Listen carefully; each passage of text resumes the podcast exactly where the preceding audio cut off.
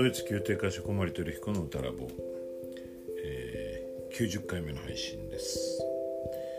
今日は声楽文化資料室として、えー、表現上のティップをご紹介しようと思います、まあ、ティップというかそれの練習方法とも言えるものからですね。5つの内ゼリフを1つのフレーズに設定すると。そういう、まあ、訓練という実験みたいな要素もありますけどもそれを通じて、まあ、内ゼリフスキルを上げるというような内容です。どうぞお聞きください。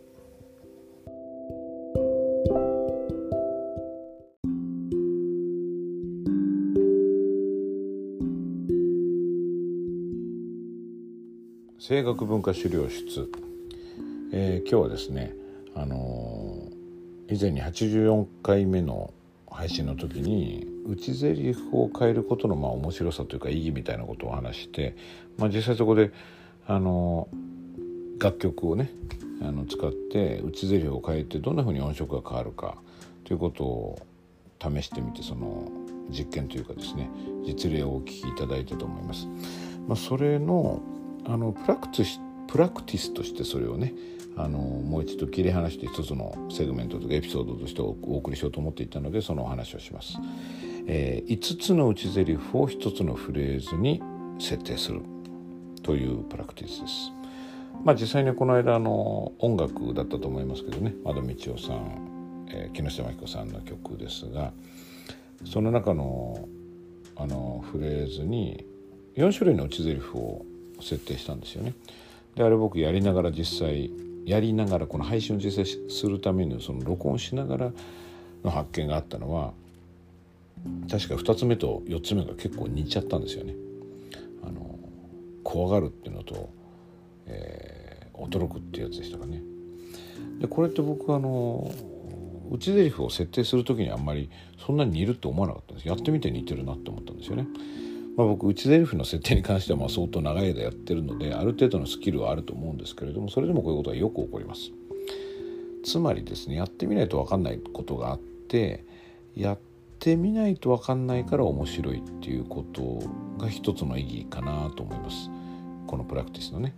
という点から言うとあの最近ビジネスの世界でよく言われること言葉で言うとセレンティピティを大切にするみたいなことですかね偶然の出会いというようなことみたいですけどあのこれなんか土地のね名前からついた概念みたいですけどもあのまあその偶然の話を先にしてしまうとですね、えー、レッスンってそもそも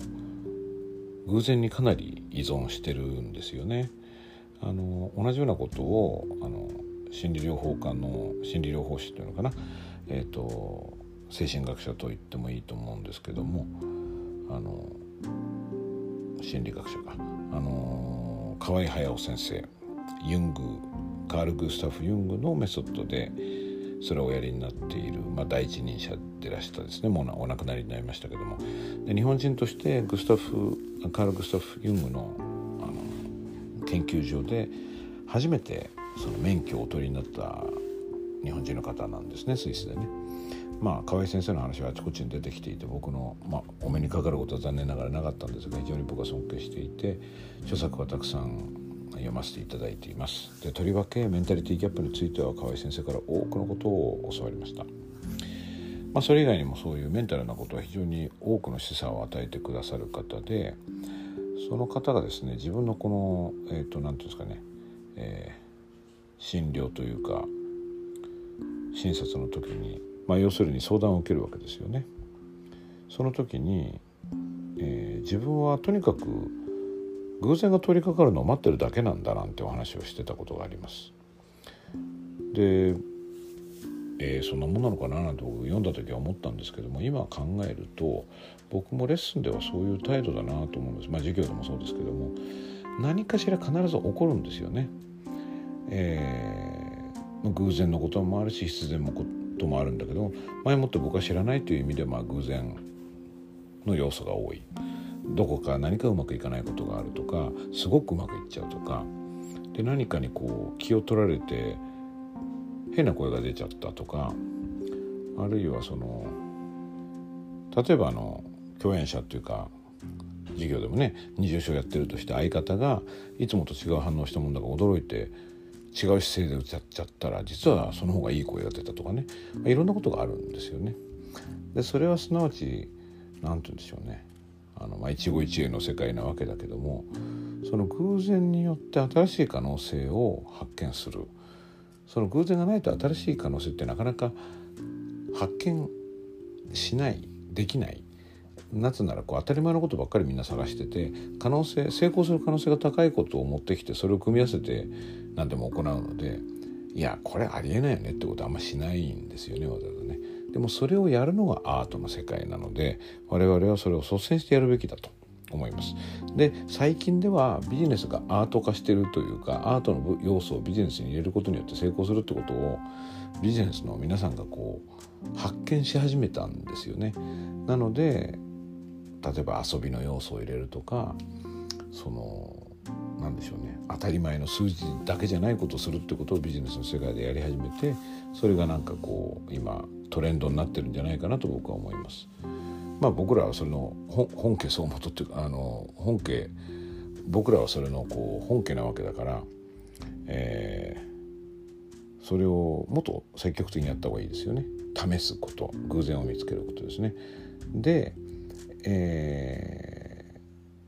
ー、まあふざけてこんなのないよねって言いながらやるとかそういう遊びの部分も助けになるんだけどえっと、レスの話戻すと要するに河合先生の場合はだからなんかこうその患者の方とこう何気なくお話をしてる時に、ま、たまたまうん例えばその方の状態がいつもと違う天気が関係してたりなんかその前になんか嫌なことがあったいいことがあったってことも関係あるかもしれない。あるいは突然途中で電話がかかってくるとかそういうことでなんか思わぬことが起こった時に何かきっかけが生まれるんですよねそういうことをおっしゃってましたね。でそういう偶然をパッと掴む偶然にアクセスする力が大事なんだってことをやっぱりおっしゃっててそれは確か吉本バナナさんとの対談では偶然にアクセスする力っていう表現になってたと思いますけども。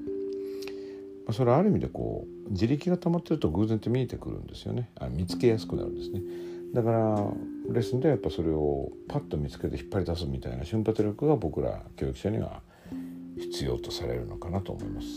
だからまあよく言ってるんですけど別の言い方としては、まあ、レッスンというのは合気道みたいなもんでそういう何かエネルギーがあったらそれをこう使って技を繰り出すというようなことになってきますかね。さあそれであの本題の内台詞の方に戻りますが、えーと、5つ1つのフレーズに内台詞を設定するってなかなか難しいんですよ。でまっとうに考えてこの可能性はあるねってこの話の文脈とか音楽の前後の感じとかから3つぐらいは大体できるんですけど5つって言ったらなかなか難しいんですね。で実際この間僕はその84の時は4つしか設定しなかったんですけどそれをね実は無理やり5つ目を設定することに意味がある。まあやけくそじゃないですけどちょっとないんやなってことをやってみるんですよね。そうするとねやってみるとこれ意外にこれ面白いねとかここには合わないけどこのあの表情ニュアンスカラーは使えるねっていうことが出てきます。それと思わぬ反応を自分の体がすることがあるんですね自分が設定した内台詞なんだけどその自分の書いた設計図に自分がこう何でしょうね踊らされるというか突き動かされるようなとこがあります。でここで面白いのはそこで例えばその何でしょうねこのこの間のだったら、えー、驚きとか喜びとか恐れとか怒りあ横柄さとかそういうのを確か設定したんだけどもねその84の時は。それに何でしょうね例えばまた思いつかないですね。これなかなか実際難しいこと僕は今証明しちゃってんだけど。あの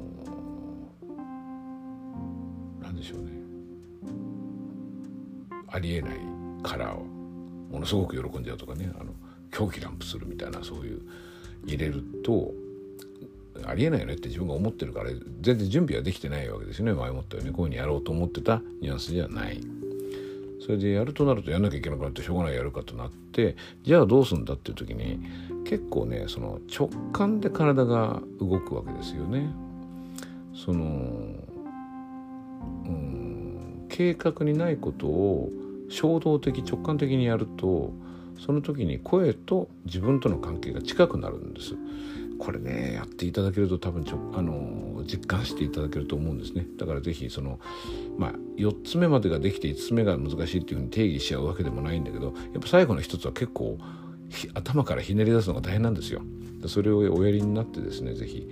それをいろんなフレーズで5つ目をなんとかこう瞬発力、えー、なんでしょうね、えー、そういうあ火事場のバカ力バカバカ力大きい力じゃなくてもいいんだけど火事場の瞬発力みたいな ものがあるとすればそういうものでやるとその時に自分の体が意外にいい仕事をするっていうことを体験するんですね。それをぜひやっていただきたいということがあります。まあ、これ実は5つのうつ台詞を設定することの副作用の部分を先に言っちゃったんですけどももともとの意味はですね内台詞5つやるとですねあのどれか必ずいいものが大体1つあってそれを組み合わせていくと曲の解釈としてはかなりカラフルになるということです。あの全てのフレーズに5つ違うのを設定するのは相当難しいですけどもせめてこうそうですね4フレーズ5フレーズぐらいそれでやってみると内ゼリフスキルはすごく上がると思います。で内ゼリフを変えた時に自分の、まあ、心もですけどね心と体がいかに活発に動くかということを体験してそれをぜひ見てあげてください。それによって他の曲の表現力も飛躍的に上がると思います。はい、ちょっと寄り道が多かったですが今日は、えー、5つの内ゼリフを1つのフレーズに設定するというお話をいたしました。